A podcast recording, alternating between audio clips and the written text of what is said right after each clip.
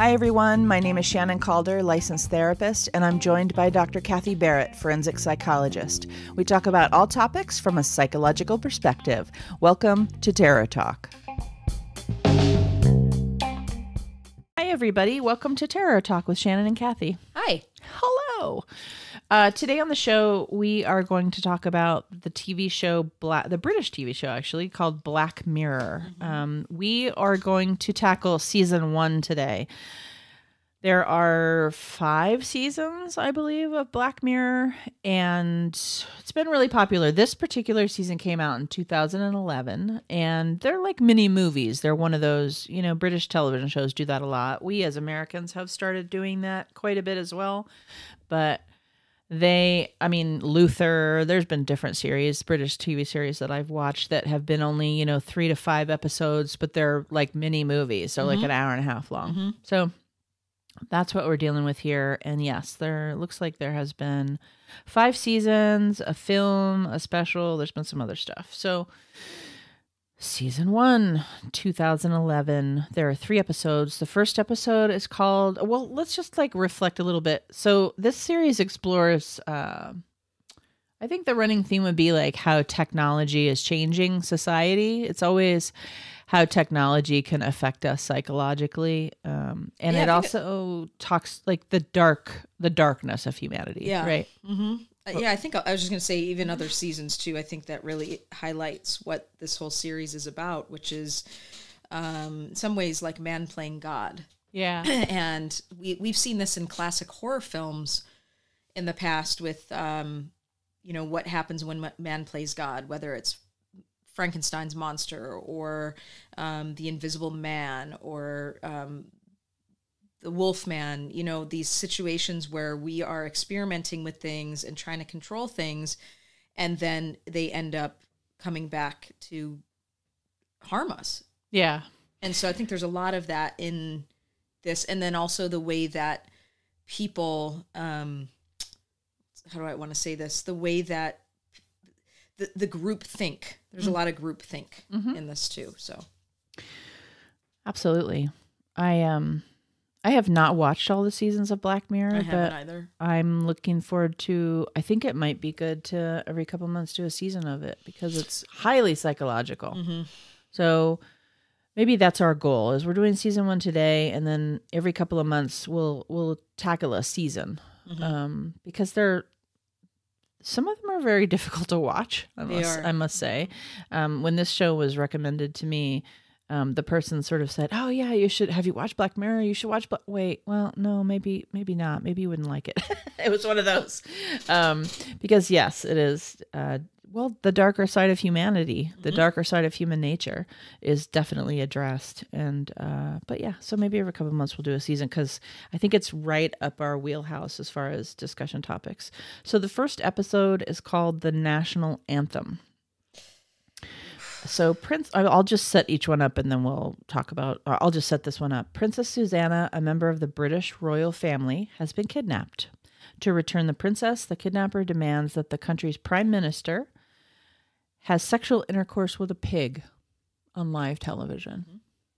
That's basically the premise. Mm-hmm. This, I mean, this was the first episode. like, mm-hmm. Me too. and this, I mean, okay, so I mean, where to start? So I know that this episode isn't the most popular episode of Black Mirror from some of the reading I was doing. Um, no, I, I mean, the I, critics love it, but I think people don't really like this episode. I rewatched it. Yeah. Um, what did you? Did you remember it how you remembered yeah, it before? I, I did. I, I think that, uh, and, and I looked at some of the reviews on it and people Yeah. who had broken it down. I think the main takeaway from this episode Mm-hmm. for me and from what some of the other um, Peeps. peeps who were talking about it took from it is how much the audience, whether it's the American audience or the audience of your city or whatever, determines what we value. And so, specifically in this episode, the public's appetite for humiliation offers permission to dehumanize another person. And I think that to me is the most weighted piece of this. Like there's all this stuff going on that's really grotesque and violent and dark, but how much people love to be voyeurs until they are and then they go, "Oh god, maybe I didn't want that so much." Yeah, it's exactly what I was saying about this show in general when I got the recommendation. It's exactly like that. It's like the person was like, "Oh, you got to see this." Oh, maybe you wouldn't like it because that person knows that I might not appreciate um, that I deal with the darker side of human nature on a daily basis, and so maybe that's not what I want in my entertainment. Right. However, I so yes, I would say that this episode was difficult to watch in the sense that I, I thought it was interesting because so of course there's other things going on in the episode. There's the kidnapping, there's a there's a suicide, there's um you know we figure out who the person is that's blackmailing the prime minister or blackmailing the country and who's kidnapped and all that and that person happens to be an artist and you know it ensues and in this episode for part of it there's the decision making process of whether or not he's actually going to do it Mhm. so so so that's the first conundrum for me is that the first half is figuring out they're actually at first they're dismissing it Mhm. and then they're not dismissing it Mhm. and then his sort of whatever you would call that in in um, Great Britain, the sort of like chief of staff person um, is a woman, as I remember. And they start discussing how they're going to do it Yep. and that they're going to do it. Or are they going to do it? And I'm thinking that whole time I'm thinking it's like like in our horror episode last week like really? You're going to walk down the hallway? You're going to go to the you're going to go into the basement where the killer is? Yeah. Like that's how it felt to me. Thinking, okay. And then of course we're extrapolating it to our situation now, our situation, exactly. you know, our political situation with COVID 19, um, and what the public can be led to believe and what they can think is right. And And I think also only being able to be only being able to be prepared for what we know. So like the saying is, you know, as it goes, our fantasy goes as far as our experience. And what I mean by that is there's only so much we can prep um, for so- for something that we've never dealt with. So, yes, you can be like, well, take what's going on right now. We should have had X amount of this. We should have X amount of that. And there's to a certain degree, I absolutely believe that we we we fell below the standards of this country. Fine.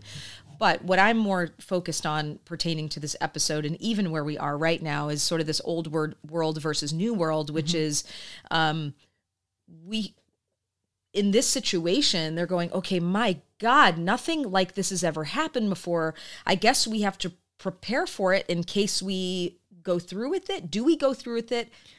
I mean what do you do when and and and then now pulling it into what we're going through now it's like mm-hmm. okay do we social distance? Do we shelter in place? Do we does that going to help? Is that going to flatten the curve? Is that going to inevitably let everybody back outside? And we all get it anyway. So we go through all these Right. different ways of trying to do this. And i think that's what probably why you felt that when they were preparing to do it because it's like they i don't think they knew what to do No, and I so of course, I mean this, this is what this show is about, and what many shows are about is that we we think of ourselves and we think, all right, so if we if if our government or even ourselves was in that situation, how what would we do?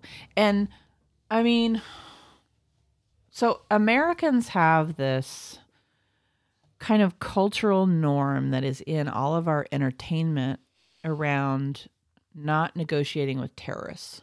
Mm-hmm. Now, we all, you know, if you're a news reader and a political scientist or a smart person, even, you know that that is not always the case, that behind closed doors, terrorists are negotiated with. Mm-hmm. Let's just put that out there. So that's one of these, this is one of those situations where we like to put in our, you know, law and orders and our, well, not law and order, but like in our political dramas, we like to put that like, well, we don't negotiate with terrorists. And this is one of those situations where that cultural norm came up for me.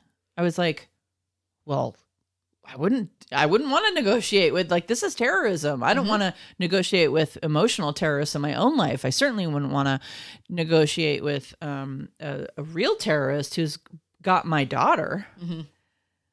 But then it's your daughter, Mhm. right? And so okay, so that's the first piece of this puzzle in this episode is that they're actually considering doing it, which for me was like, wait, what? Yeah. I mean, Is it his daughter or his niece? Not that it matters. sorry, I, I don't Yeah. remember. Yeah, But yeah, it's someone. It's someone has been kidnapped. It's one of his Um, family members. um, a member of the British royal family, Princess Susannah, which whoever that is.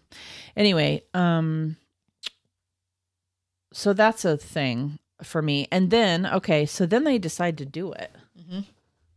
I'm sorry, Yeah. they're gonna do it. Like I, I, I literally couldn't. It took me a while. I, I think I still sit in, and I've probably seen this episode twice. I watched it once when it a couple of years ago and then I watched it again for prepping for this episode, which is not something I really wanted to do, but I did it. Um and I still don't think I'm over the fact that they decide to do it. It still doesn't ring true for me. It's kind of like it's exactly like what we were talking about in horror movies like he, they go into the basement Yeah. you know, why are you going into the ba- why are you what?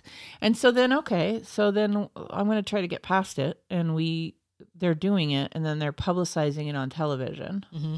And then you've got a bunch of scenes where people are watching it. Mm-hmm. Do you remember that? Do you remember having a reaction to like the people watching it? Yeah, and and that's sort of what I was Yeah. alluding to at the beginning, which was everyone is standing around and excited and and I think it, again it's like that whole the reason why we watch horror, right? It's being that close to it without actually experiencing it yourself and and being able to watch somebody else go through the horror of it except this is real life. And then when they're not stopping it and they're not um, censoring it, everybody all of a sudden, whoever has a conscience, conscience anyway, Yeah. goes, "Oh my God, why am I watching this?" And Yeah. like the reaction of of almost like, "Oh, oh God, no, this is really." It's almost like pe- there was this disbelief that it would go that far, and people kind of showed up to see if it would. And, and believed that it's something they wanted to see until they actually did.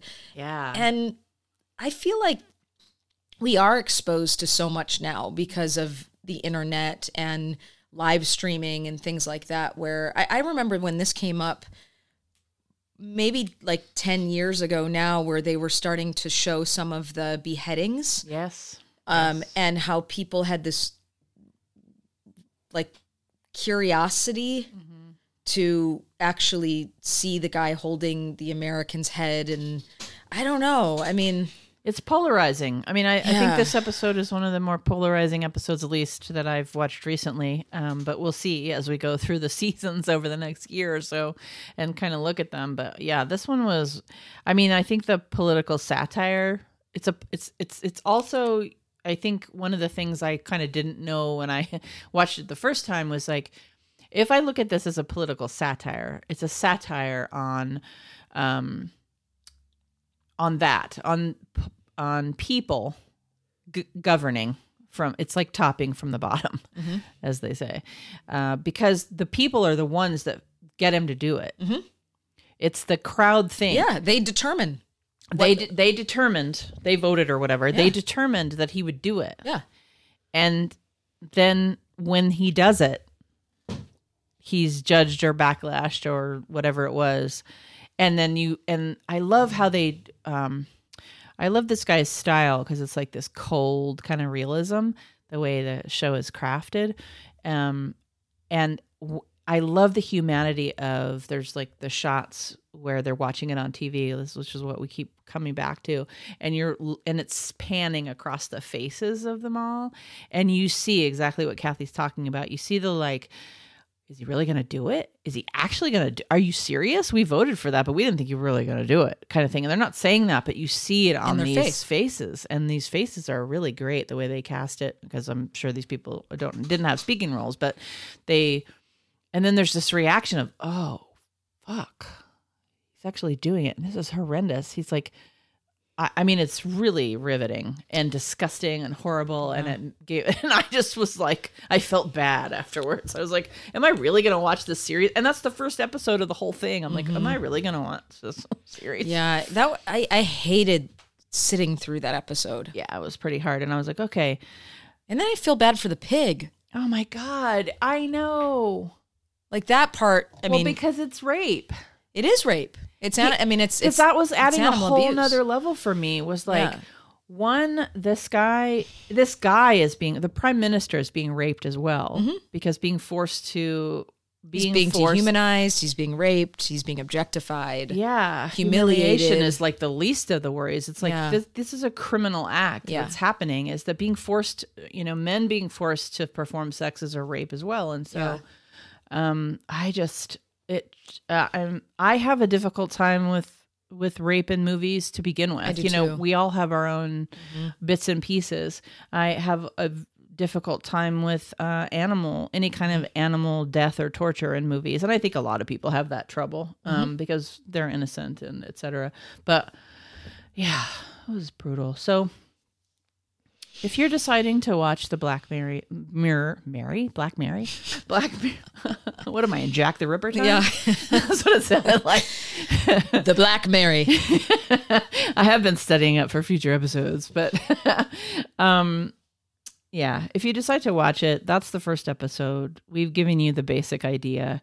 If you'd like to see it play out, maybe it won't be as shocking now that we've told you about it, and then you can move on to other episodes. Um, and on that note, we can start to talk a little bit before the break about the second episode. Um, so, episode number two, again in 2011, in the first season, is called 15 Million Merits. Mm-hmm. So, Bing feels trapped, his person's name, feels trapped living in an enclosed automated space as a member of a society that rides power generating stationary bicycles in exchange for merits. A form of, remember, this is sci fi. So, a form of currency they can use to buy necessities or entertainment. So, imagine, if you will, uh, this you live in a box um, that's surrounded by screens, and this is where you spend your time. And every day you go out to where the bicycles are, and you ride the bicycles for as long as you can to earn merits. So one day he hears a girl named Abi singing in the bathroom and falls in love with her.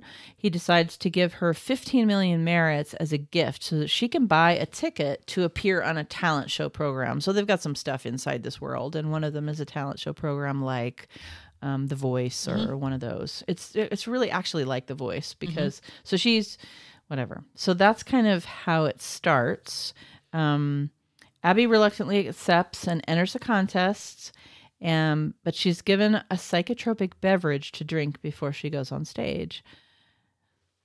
Yeah, Yeah. and things ensue. But let's like go with the premise here for a second. Well, I just wanted to say when um when you're watching it, Yeah, the setup of the conditions that they live in. Yes. When this so with this whole pandemic, I know we're bringing a lot of this it's okay. I think that, that's super but, relevant. but I think it I, I have said to multiple clients, I almost feel like what we are in right now is our own version of a Black Mirror episode because we, as a society, have learned to um, isolate by choice and be on screens and escape real human connection and not know our neighbors and all of that, especially if you live in bigger cities. Yeah, And now we are forced to stay inside and um, we can't go out to a certain extent we can't go out and have our lives and we're angry about it. And i think there's so much irony there.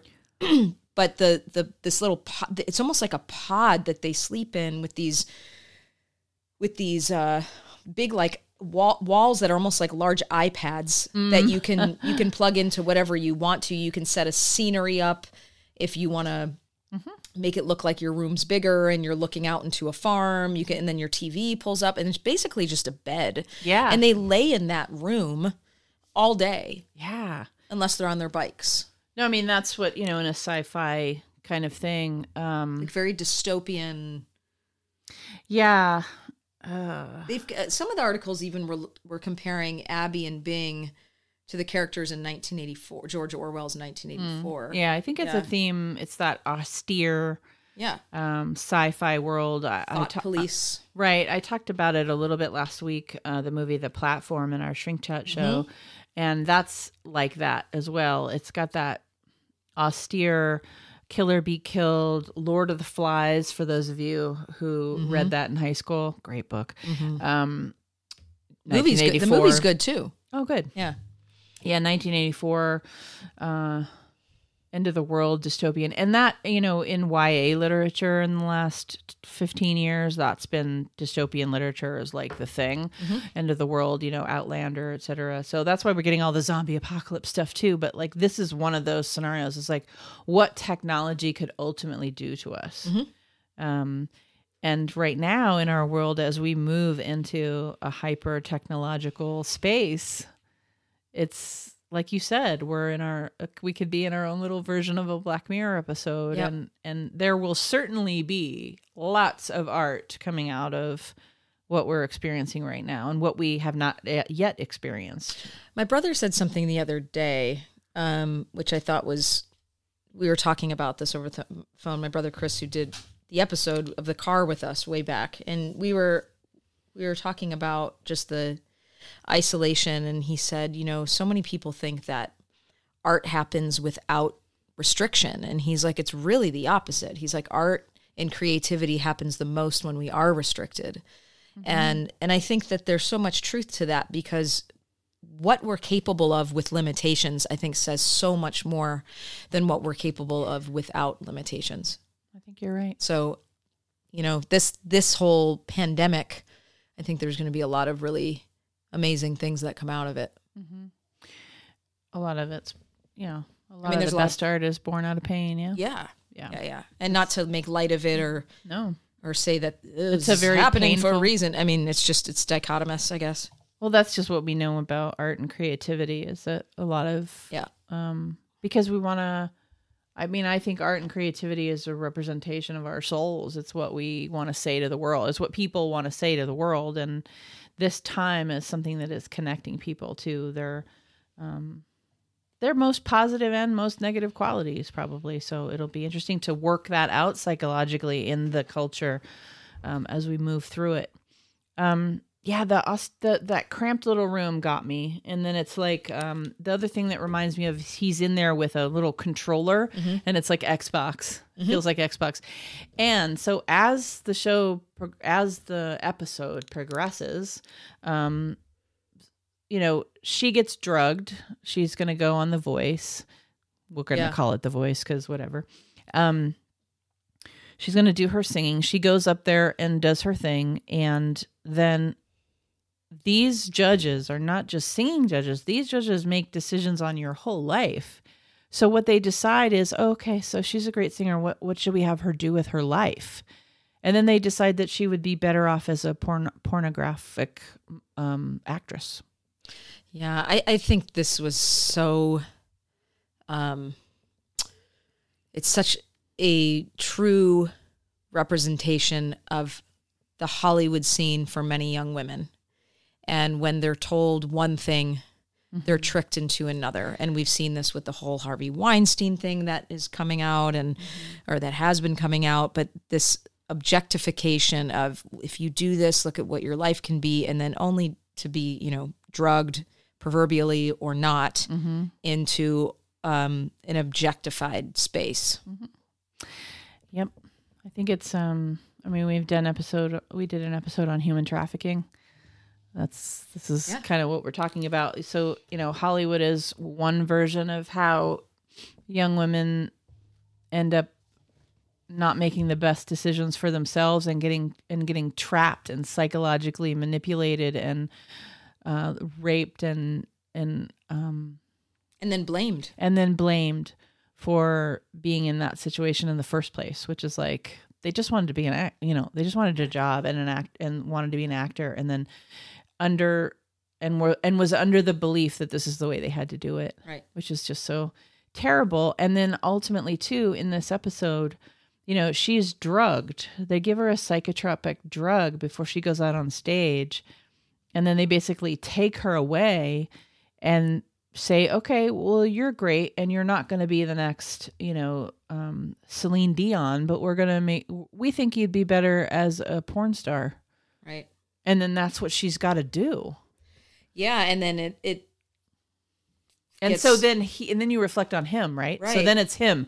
He, and then he see he turns on one day his screens that are like 360 in your room, and he's watching her perform sex acts, And and, he realizes, yeah, you and and here's the thing too that we didn't mention, but if you run out of merits, merits. sure, then you can't fast forward like you get so many merits to go almost like i want to skip this commercial or i want to skip this i don't want to watch this i don't want to be forced to watch this. Well he had run out of them because he had given her some. So when this ad comes up that she's on he can't he doesn't have anything left to skip through it. And then uh, to add insult to injury when he turns away because again this is like 1984 right and the thought police and everyone's watching him all this really loud screeching starts to happen in an effort to get him to almost like a clockwork orange mo- moment really Yeah. like nope we're going to peel your eyes open and you have to watch her yep, um, otherwise you're going to either go deaf or go crazy from this sound so you get one or two this you get to choose this or choose that Well, and she agrees to it too. Like she agrees to the like. I think she has a choice at one point. Hmm.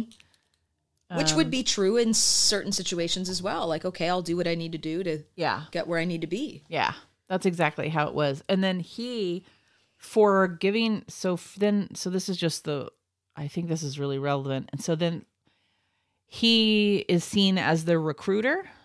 It's like a gang mentality. He's seen as the recruiter of her. yeah He gave them something of value. And then, so then he gets this really palatial apartment and doesn't have to live in the box anymore. So he gets rewarded as Yep. well for objectifying her for selling her yeah basically. yeah He bought her.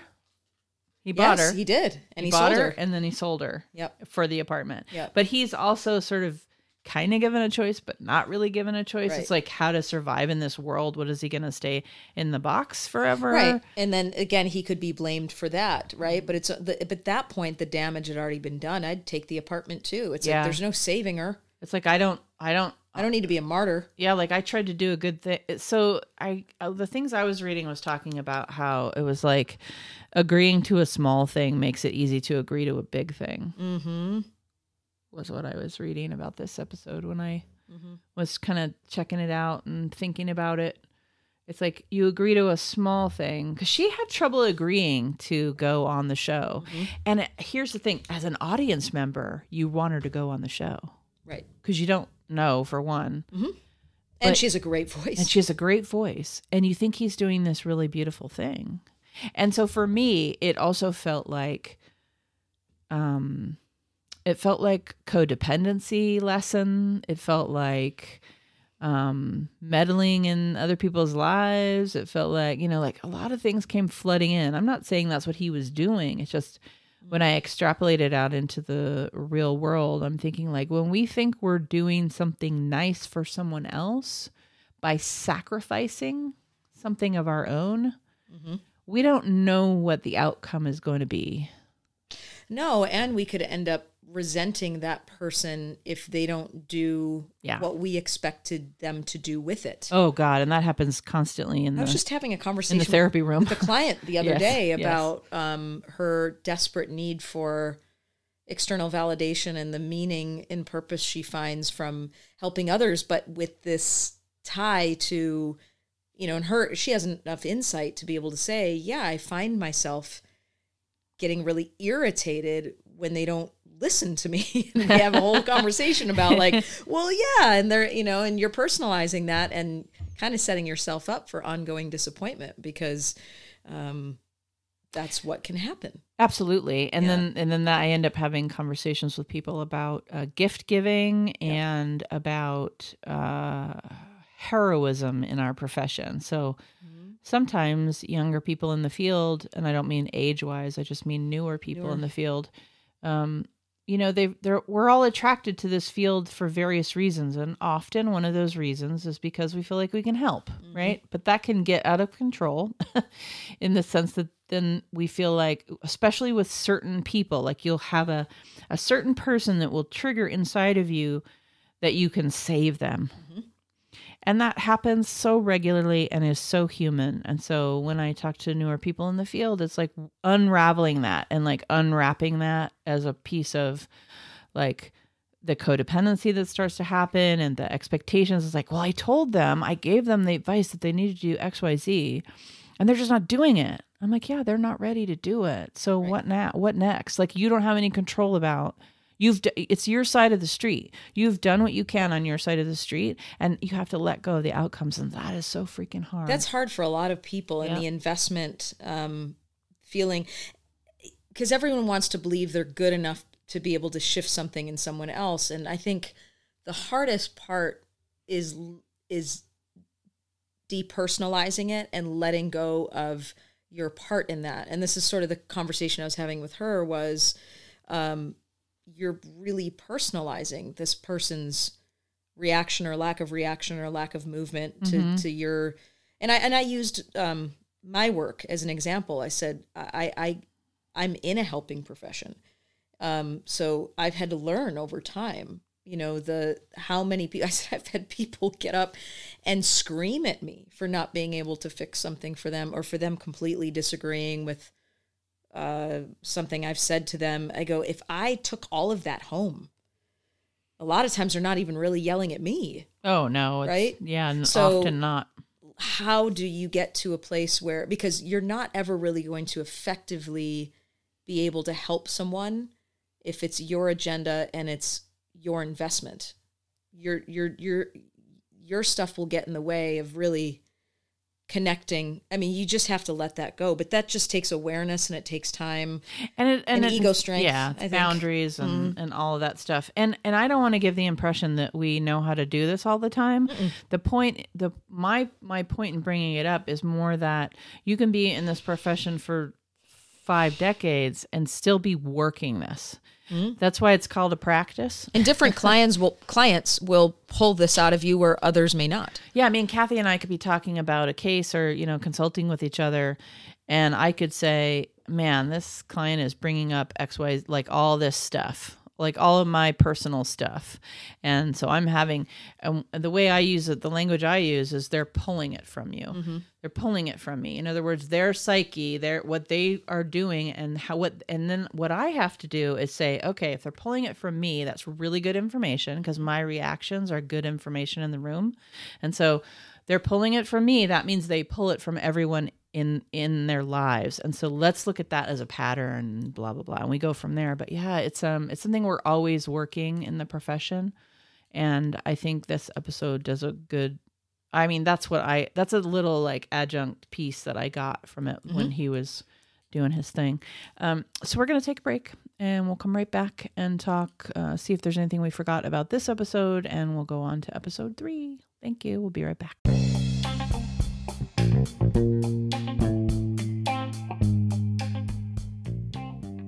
While we take a break, go follow us on Instagram at Terror Talk Podcast, Twitter at Talk Terror, or on our Facebook page, Halloween All Year Long. If you prefer email, it's terrortalkpodcast at gmail.com. So reach out. If you like us, you can help us by subscribing and leaving a review on iTunes, or check out our Patreon page. We upload new episodes every Wednesday and Friday. Keep coming back, but first, stick around for more of our show.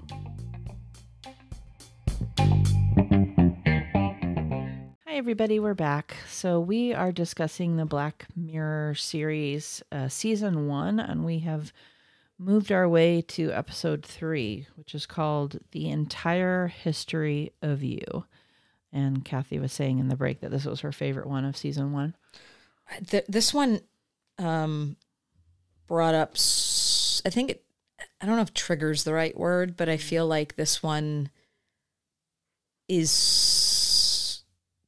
in some ways the most dangerous because memory is tricky, but when we think about um, how we oftentimes heal, it's being further and further away from situations and time going by and letting things go.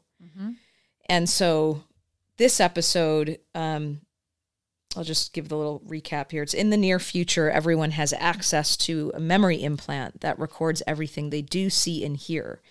You need never forget a face again, but is that always a good thing? So basically, people have these implants behind their ear where they can go back to any time in their life and they have like this little gadget almost like a remote it's real tiny that they can flip through like they would on uh, their ipad or a dvd player or something you can go back to certain memories and and then they're at this like little shut these shutters go over their eyes and it almost flips up like a screen inside their head where they can go back to that memory and relive it so in some ways it'd be great i could go back to any trip i ever wanted to or any relationship i wanted stuff. to Yeah. but then you can also go back and obsess on the bad things or the traumatizing things and you can certainly really um, use this as a way to manipulate and control other people blackmail them. I think we would see more obsession um, more anger more murders. Um, it- so some of the before we get into this discussion some of the the words that came up for me were perseveration obsession recall time is no longer a cure and intrusive thoughts. So uh, what was your reaction to this episode? My reaction was that it it spoke so clearly actually to my dissertation research on because trauma right Yeah, well, my or my, memory Yeah, my dissertation research is about how we remember. In other words, um, reconnoiter, remember, like literally how you member things in your mind. Um, we remember our memories, and we that is part of the healing part of therapy and it's part of the healing part of writing our own stories is that we remember the events in our mind and we switch them around and we create new narratives over time.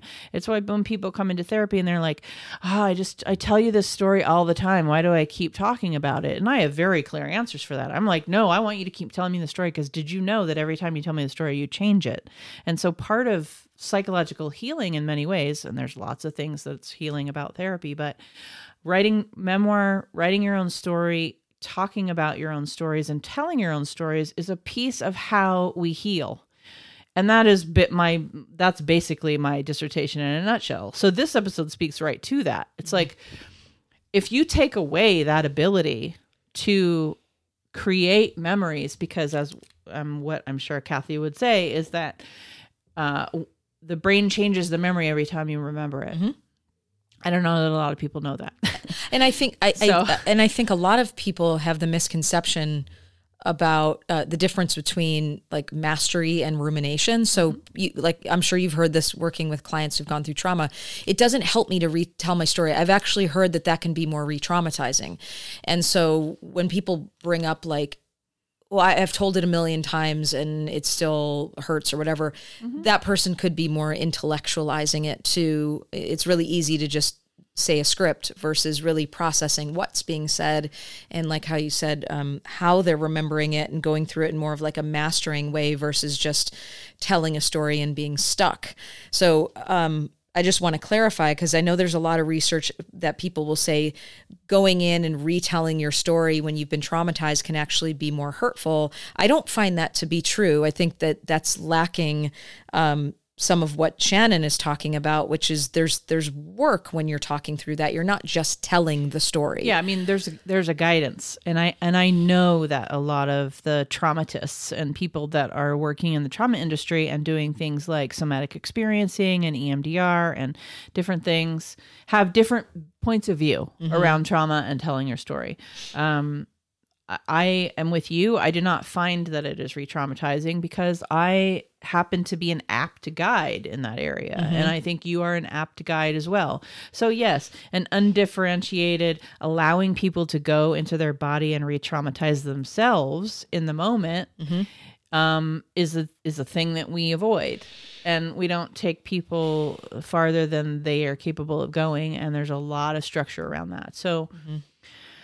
But the other thing I wanted to mention by what, what you were saying, which is which is really great, is that you know part of what I'm working on too in this is that, and the reason why I used memoir or writers, my subjects are writers who have written a personal memoir, is that we craft a memoir. We craft our stories in the therapeutic room. So any therapist knows that one of the assessment tools you're using with a client is what they choose to tell you.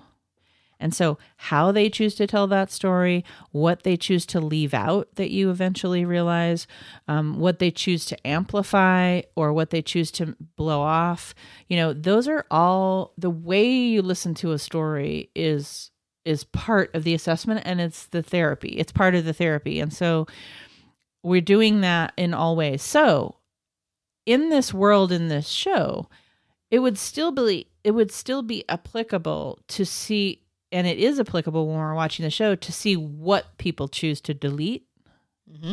what people choose to ruminate on, um, what people want to change. So all of that piece of because I don't want to say that it's like a terrible world or whatever, but it's like some of that would still be relevant. But the piece you're talking about is like if we were able to erase everything we thought in a moment was bad and redo it a thousand times I mean, there is just no good that can come from that. And no good comes from it in this episode. How could you ever be present? yeah. And that's what ends up happening, right? Yeah. So so what ends up happening is it's this guy, the main character, and then he's in a relationship and there's some friends involved as well. And he's reliving what, she cheated on him or something? He suspects that one of her close friends and acquaintance of his, mm-hmm. by the way that they engage, that there's something going on with them. And he starts to accuse her of it and she's denying it and blah, blah, blah. And he mm-hmm. finally like pins her down and grabs her little remote or whatever and forces her To play those because sections. because by the way in this in this episode they can play memories for each other so you can you can see into other people's if you have their little controller thingy. yeah I, I mean but i just remember like at the very first scene at the party one of the guys had one of his memories on and they were all watching it Gotcha. so um, like I could play the memory of us going to a haunted house for yeah, us at a party. Yeah. yeah so um and somebody else may not have even was there but could, come in on our memory so anyway Mm-hmm. he gets her to then finally he um gets her to show them having sex the the, the guy It's, that a- it's an X. it's it's an ex And so but she, she also goes- had yeah. minimized how long Yeah. they had been together Yeah. and so anyway we don't even need to get into that piece of it but more so he finds the truth by being able to tap into her memory and he loses his shit and goes over to the guy's house and comes very close to killing him Because they're obviously already having trouble in their relationship. Yeah. And so he starts to.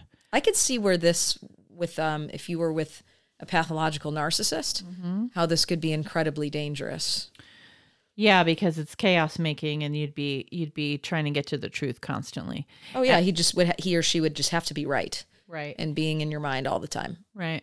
And um it's a little bit of what happens to this guy is he mm-hmm. starts to obsess and it just goes to show you we can all sort of turn into the well again the show's about the darker truths about mm-hmm. human nature so this was his dark side. Yeah this is his shadow this is his dark side this is paranoia and fear and insecurity and all kinds of things and try i mean you can imagine how many people would not be able to with avoid doing this i mean that's the thing is that we would I mean i would argue that we would all be capable of it because Look, look at how much we are on our phones right now. And we can't get off that.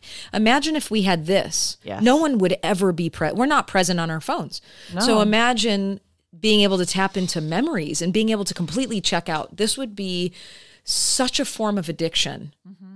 That if people wanted to escape reality, they could go back and live in memories constantly, and be shut out. It's a really good episode for people to watch because I think it there is a metaphorical draw to iPhones and things that people can get sucked into during the day where they can escape being present. Mm-hmm. Going Yeah. down the Google rabbit hole and Oh, finding yeah. stuff, you know, this is really close to that. Yeah addiction certainly is what one of the things that came up for me when i was watching it and um and then um the idea of deleting things Yeah. yeah A- and because that's a momentary decision and so you know, I, I, of course I've had clients, uh, hell, I've even had friends and loved ones say, God, I just really wish I could go back and not see, not have seen that or not remember that. Or But do you think when they deleted it, I think they could still remember it. They just couldn't go back to the actual memory. it, they could go back and relive it, right? They could go back and relive it if it wasn't deleted. But once it was yeah. deleted, it's not that they forgot it ever happened. I think they just couldn't go back and relive it. Hmm. Because there's one the one character who remember she she gets hers torn out. Mm, yeah. Um You could, you have that choice. Wasn't there a woman at the dinner party that was like, I don't think she had a choice. I think something happened, and then she Oh. said that she was glad she didn't have it, and the other people around the table were like, "Man, I don't know if I could not have this." Just like Yeah. think about our phones or whatever. Yeah. And then at the end, he's so tormented by it, he fucking rips his own right out. Yeah. People choose to do it and they call it something. I'm I apologize to the listener. You guys probably remember what it's Yeah. called and we're kind of struggling to remember the details, but mostly because we're we're looking at the psychological aspects and not so much the context of it, but I do think it's an interesting thing where there are people and they call them something. Do you remember too? They were like. I'm really sorry that happened to you or whatever. She's like, it's okay. I actually prefer like they were Yeah, looking yeah. at it like it was this. And those are the people that have decided to not use it anymore or got it cut out mm-hmm. or whatever it is, and that you could make that decision. I like how they introduced that because that really shines like a hindsight view on it about addiction. Mm-hmm. Because it's like people could say, you know what, this is really not a good thing for my life, and it's really creating havoc in my relationships and in my mind, and I'm sick because of it. Mm-hmm. And so I'm gonna live life pure or whatever they And, call it. and those people are essentially saying, "Oh, I'm so sorry you can't have a drink. I'm so sorry you can't." they are. They're like, oh, Yeah. that's too bad. You can't relive your third grade spelling bee win. Mm-hmm. I'm so sorry. She's like, "No, I'm actually good." good, thanks. and she was the healthiest out of the bunch. Well, that's what I'm saying. That's, I mean, that's exactly what I've kind of was thinking the whole time is that those of us, and like I've been talking about my dissertation, like that's part of the healthy thing is mm-hmm. that we we talk about our stories and we move them and shift them and they mm-hmm. change and and that's why I always talk to couples about you guys are going to remember the same moment differently. So fighting about no, that's not what happened. No, this is what happened. No, that's what, like it's it's one experience versus the other. It's basically Yeah. science fiction because you're not going to come to a consensus. You're going to remember it differently because that's the way the brain works. Right. Like you have no choice in that. I'm so sorry. yeah, it's a moot point. It is a moot point. And so, I mean, everyone who's ever been in a relationship has gotten into that argument. No, I mm-hmm. didn't say that. Yes, you did. I don't know. You know, I mm-hmm. mean, that's just day to day. But yeah, it, it's a fascinating.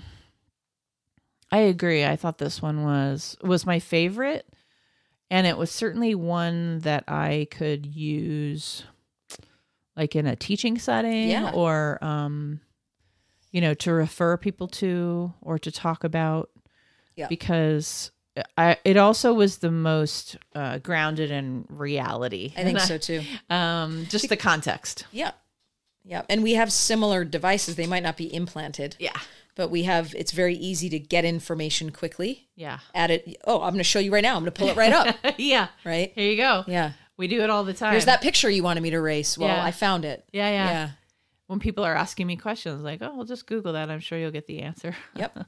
I'd rather talk about what you think the answer is. Yeah. Or maybe use your brain for a minute so you don't get demented. Yeah. How about Like, that? Hey, Yeah. grow some neurons. Yeah. Cool. All right. So that's season one, unless, I mean, as a reflection over the whole season, all three of them, I can tell you that I was a little bit tired after watching all of them. It's it, it's a mental gymnastics. Yeah, it might take me a while to do an another episode, not because the episode is our episode recording is draining, but wa- going through these episodes and watching them, especially with what's going on in the world right now, like there's only so much heaviness I can watch right now. Yeah. Um, but this, I mean, they're great. It's a great show. I just I have to do it in doses. Yeah, for sure. And that's why I said maybe every few months. And you know, there's only 3 episodes and um Is every I thought there was five episodes in some. yes, but I'm just talking about season 2. Oh, okay. There's season two. There's three episodes, and then there's also a special um, Okay. that they did. So let's say four, four Okay. episodes. Um, and yeah, they get they get longer later. But what? So yeah, our my thought process in looking at the next several months of episodes is that I'll just you know we'll just pick one and we'll do Yeah. season two and that'll Okay. just be a. I mean, my God, some of the stuff we talk about on this show. Mm-hmm. I mean, you know, reading about Richard Ramirez for Yeah. two months. I mean, this is what we do here. We we read and talk about um, difficult stuff. So That's true. Thank you. We are going to take a break and we're going to come back and get a little bit lighter with our what the hell. So we'll be right back.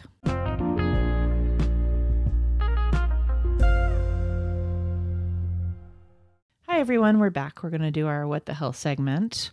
And I believe Kathy is going first. You ready? Yes, I'm so ready.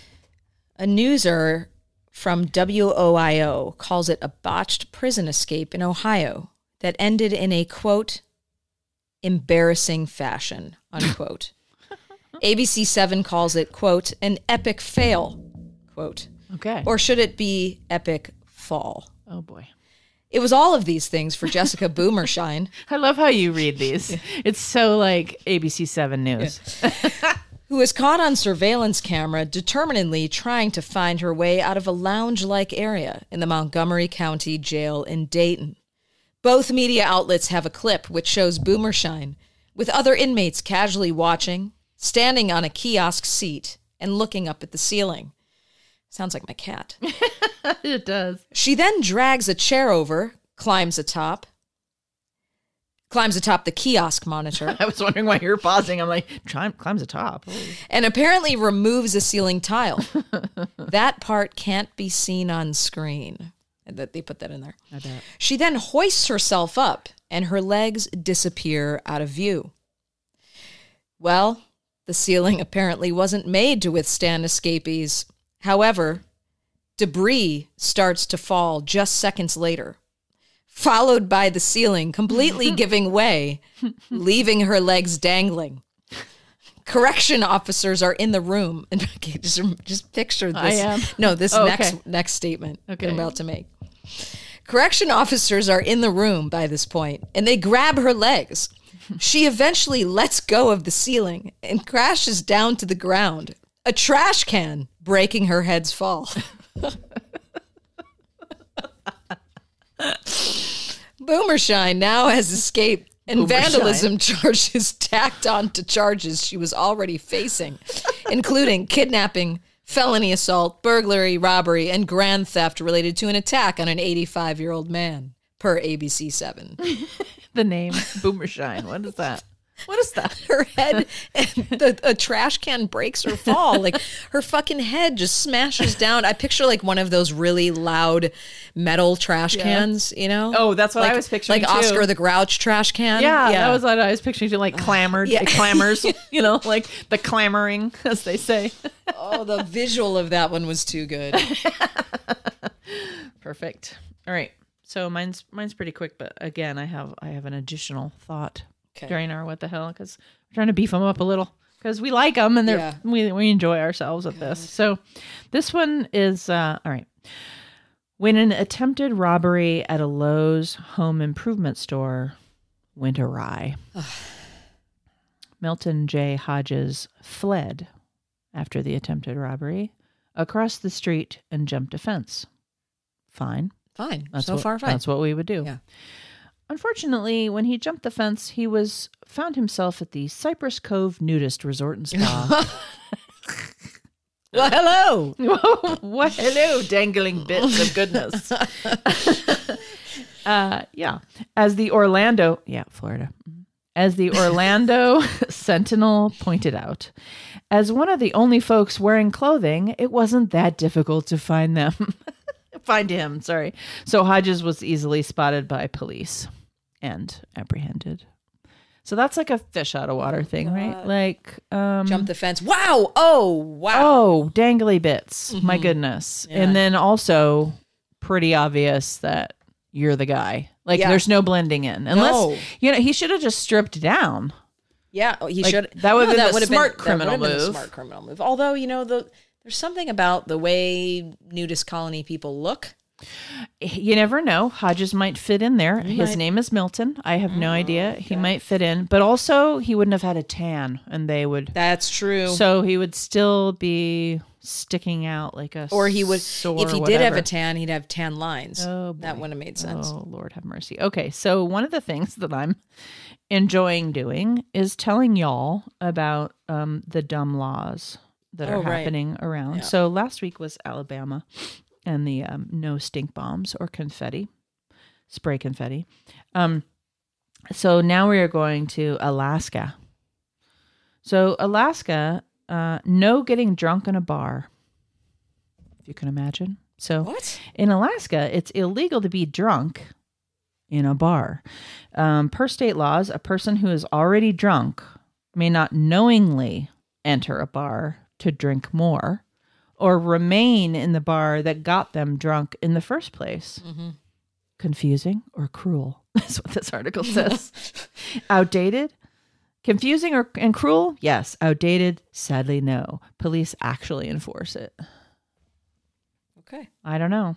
I think we need to know these things because Just in case. again, on the proverbial um, fantasy road trip after the coronavirus is over, we've already been to Alabama where we cannot use silly string. what if we want to do a horror convention in Alaska and Right. stop in and have a drink? Exactly. Nope. As I have to be monitoring you as to whether you are drunk, That's true. and you have to be monitoring me. And then if we both get That's a drunk, hard task. we can't. No. No. Well, apparently, we need to hire a monitor. I was just that was just about to come out of my mouth. So if anyone wants to volunteer coming to Alaska with us for a convention, Yeah. she can't drink. Whatever that convention is, um, we aren't allowed to knowingly go into the bar already drunk, which you know people top off before they go to the bar to save some money. Yeah. Um, and we also can't stay in the bar once we know we're drunk. Now, how would you test to know if you knew? How would I know that you knew that you were drunk? Need to be a witness. How, uh, how would you know if I was drunk, or if I knew I was drunk? How would you know that I knew that I was drunk? In other words, it's about Oh. intent, Oh, right? the law is right, kind of about right. intent. No, I wouldn't. How bit. could I possibly know what your intent was? Well, and I wouldn't know, like you wouldn't know when I realized I was drunk unless I was drunk and said something stupid, which is this is totally. now just getting cyclical. I know I like Yeah. it. It's kind of Yeah. I'm enjoying it. Um, thank you for listening. You're Uh, welcome. This is the not you. Oh. Thanks for showing up. You're welcome. Thanks for listening. Uh, this is Terror Talk. My Yes. name is Shannon. it is Terror Talk, and this is Kathy. Sleep safe, stay quarantined, social distance.